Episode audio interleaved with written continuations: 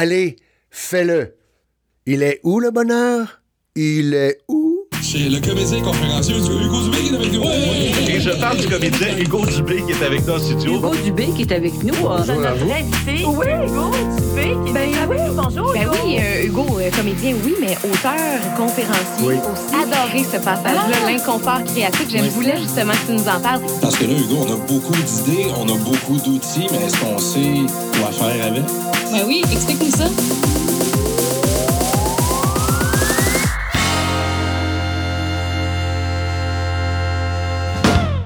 Oui, fais-le. Écoutez, euh, aujourd'hui, j'avais envie de vous parler, je pense, d'une quête qui est. Tout le monde a cette quête-là, ou presque, à moins d'être cynique. C'est celle du bonheur. Hein, on veut notre bonheur, on veut celle, euh, le bonheur de nos proches, euh, pour nos enfants, notre famille. On veut le bonheur au travail parce que c'est agréable, euh, je dirais, de travailler quand le bonheur est là. Par contre, le bonheur, c'est des fois difficile à définir. C'est, c'est pas l'excitation, c'est pas le plaisir, c'est quelque chose qui est, je dirais, euh, discret. Et en même temps, lorsqu'il y a des méthodes qui nous permettent d'y toucher plus facilement, mais je pense qu'il faut s'y intéresser. Et c'est pourquoi j'avais envie de vous parler du bonheur, parce que certaines personnes disent, moi, je crée mieux lorsque je suis heureux, heureuse. D'autres vont dire, moi, c'est l'inverse, c'est quand je suis en colère, c'est quand je suis triste. Et certains créateurs, à travers euh, mes rencontres euh, inspirantes, disent, ben moi, c'est c'est un mélange de tout ça. Donc, euh, j'ai lu un livre dernièrement qui m'a fasciné. Euh, c'est un livre qui parle du mieux vivre, euh, la méthode danoise. Ça se prononce Yuge, euh, mais en français, c'est Yuga. Ça a été écrit par, entre autres, expliqué par Mike Viking, qui, qui est-il cet individu? C'est le président de l'Institut de recherche sur le bonheur de Copenhague. Euh, vous pouvez vous procurer le livre aux éditions First, Paris, euh, France. Ça a été écrit en 2016. Et ce qui m'avait surpris aussi, c'est que lorsque j'ai euh, emprunté ce livre à la bibliothèque, j'étais le premier. Personne avait emprunté ce livre-là. Je me suis dit, coudon, pourtant, c'est, intéressant de, de- de comprendre, de, de découvrir d'autres façons d'accéder à cette quête qu'on a tous, celle du bonheur. Bon, ben, qu'est-ce que c'est que le mieux vivre, la méthode danoise? Ça intrigue les scientifiques. Premièrement, le Danemark, c'est un pays qui n'est pas tellement grand en superficie et en population. On parle à peu près de presque 6 millions d'habitants. Ça touche la Suède, c'est près de l'Allemagne. Et euh, le Danemark, pourquoi ça fascine, ce, ce pays-là fascine les scientifiques et les gens en général? Parce que, bon an, mal an, le Danemark se classe parmi les trois meilleurs pays au monde.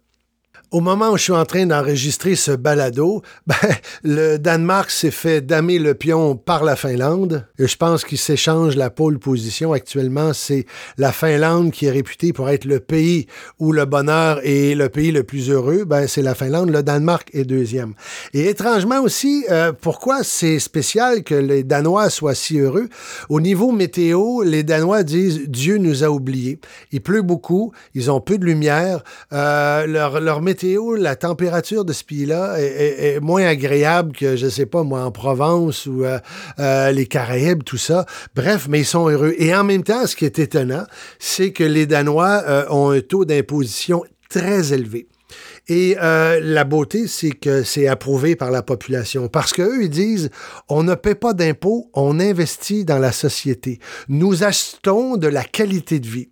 Euh, et l'auteur dit, la clé pour bien comprendre ce, niveau de bien-être au Danemark, c'est la capacité du modèle social à réduire le risque, l'incertitude et l'anxiété parmi les citoyens. Et même, ils cherchent à prévenir le malheur extrême on peut pas éviter le malheur. Euh, une peine d'amour, des, fois, c'est inévitable. Un deuil, une maladie.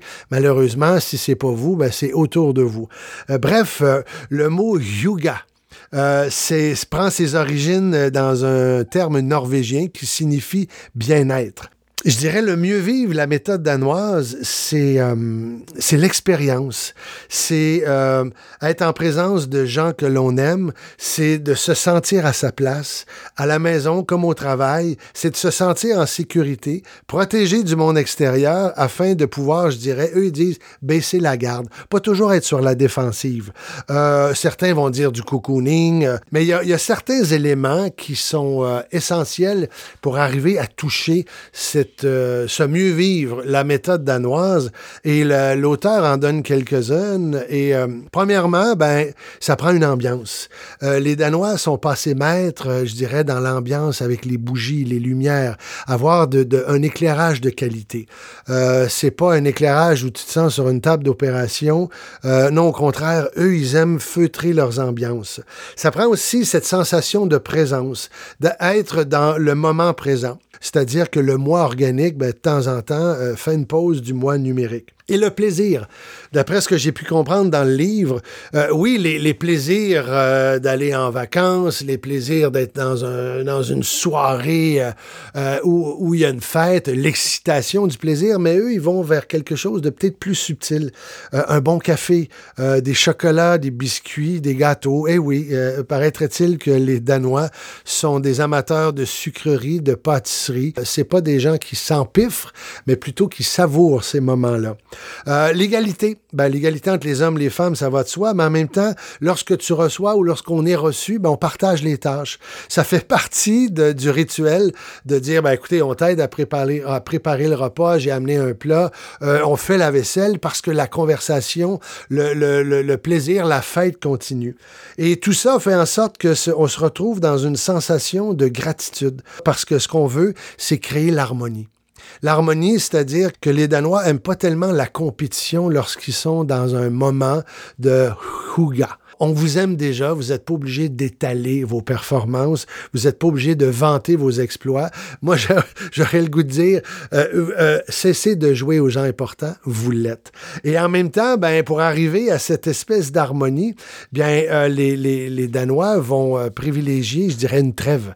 Ils disent, euh, ce qu'on veut lorsque dans, dans ces moments de huga, de, de, de mieux vivre, euh, pas de drame, pas de discussion politique. Laissons ces politiciens qui euh, cherchent à diviser les populations, les gens. Non, on, on veut pas ce genre de sujet-là. Ce qu'on veut, c'est c'est être bien ensemble, c'est de passer un bon moment, c'est de créer une ambiance agréable. Ceci étant dit, c'est pas vide de sens, c'est pas des conversations superficielles, j'imagine. C'est de créer cette espèce de sensation de confort, être à l'aise, faire une pause, être détendu pour créer ce qu'ils appellent le refuge. Le refuge, c'est être bien avec sa tribu dans un lieu de paix en sécurité. L'effet négatif de tout ça, paraîtrait-il, je dis selon l'auteur, les Danois seraient euh, plutôt difficiles à être apprivoisés. Il faut être patient avec eux. Ça peut être long avant que ceux-ci laissent quelqu'un à l'extérieur de leur cercle intime entrer justement dans ce cercle intime. Bref, le Ouga, c'est pas uniquement dans la vie privée. Ça se retrouve au travail aussi. Euh, On dit que pour les parents, euh, on, travaille rarement passé 16 heures. Euh, puis pour ceux qui sont célibataires ou que leurs enfants sont euh, plus grands, passer 17h30 parce que pour eux, ça, veut dire que si tu as besoin de faire des heures supplémentaires, c'est qu'il y a une mauvaise organisation et il y a un manque d'efficacité. Et pourquoi on demande aux parents d'aller à 16 heures, de quitter le travail? Ben, c'est parce que des enfants, faire les devoirs, manger ensemble, donner les bains, c'est des tout petits. Est-ce qu'il y a des grands-parents, des amis à visiter? Et là, que dire du week-end? Travailler le week-end, oubliez ça, ils vont vous trouver complètement fou.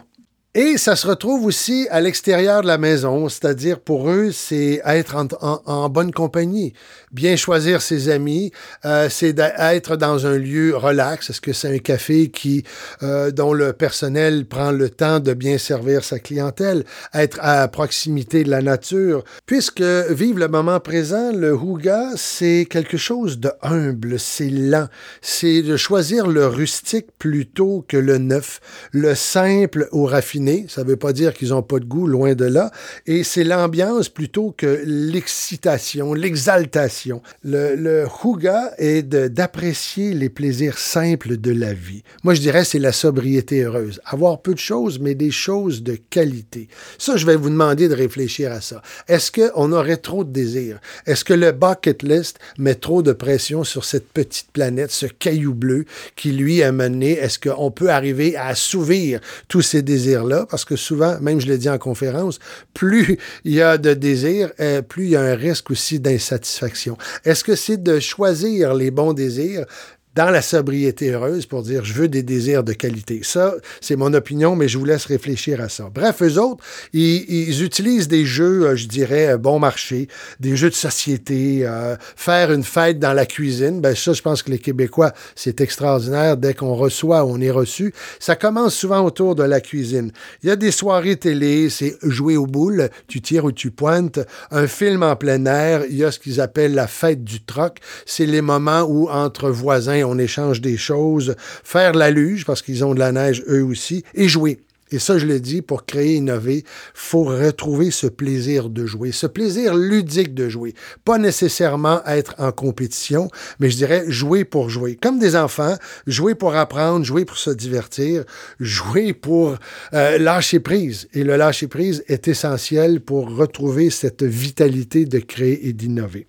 Et voyez-vous, eux, ils ont un kit. Ils ont un kit Huga, euh, indispensable lorsque la météo est vraiment mauvaise ou l'hiver est peut-être plus rigoureux ou le manque de lumière se fait sentir. Ben, eux, dans leur kit euh, Huga, c'est d'avoir des bougies, du bon chocolat, euh, un thé préféré, euh, un livre préféré, un film ou une série, de la confiture, une bonne paire de chaussettes en laine, un bon pull très chaud, de jolies couvertures, de la musique et un album photo. Et ça, un album photo, je trouve ça bien parce qu'on a tous des téléphones intelligents, on a des milliers de photos, mais la plupart d'entre nous, on oublie de transférer ces photos-là. Et souvent, si on arrive à, vivre malheureusement un bug avec son téléphone, on risque de perdre tous ces souvenirs-là. C'est fabuleux. C'est de revisiter ces moments importants de nos vies et c'est agréable euh, feuilleter un album photo. Bon, bref, euh, ce, ce, cette, cet art de vivre danois, c'est simple c'est lent, c'est euh, entre amis, c'est de. Et je pense que si vous voulez en savoir davantage, tapez ou googlez euh, H-Y-G-G-E et là, vous allez voir que probablement IKEA est un ambassadeur du design Ouga scandinave et il y a différents sites qui peuvent expliquer la façon d'entrer, de se l'approprier, nous, avec la réalité, dépendamment où vous êtes où dans le monde. Et je voudrais terminer, l'auteur termine avec une belle citation de Robert Robert Kennedy qui, euh, il y a 40 ans, affirmait ceci. Lui dit le fameux PIB, le produit intérieur brut, ne permet pas d'évaluer la santé de nos enfants, la qualité de leur instruction ou la joie de leur jeu. Il n'inclut pas la beauté de notre poésie ou la force de nos unions, de, notre, de nos mariages, l'intelligence de, de notre débat public ou l'intégrité de nos représentants officiels. Non, le PIB mesure tout, sauf ce qui donne sa valeur et moi j'ajouterais sa saveur à la vie. Réfléchissez à ça. Je veux vous donner cette envie de lâcher prise. Je veux vous donner cette envie à l'occasion de, de, ralentir pour être capable de récupérer, aller chercher ces forces-là, parce que lorsque la, les poussées créatives et innovantes apparaissent, ben, il faut avoir cette, cette endurance mentale et physique, cette capacité de se régénérer pour être capable de créer la plus belle des histoires, la vôtre.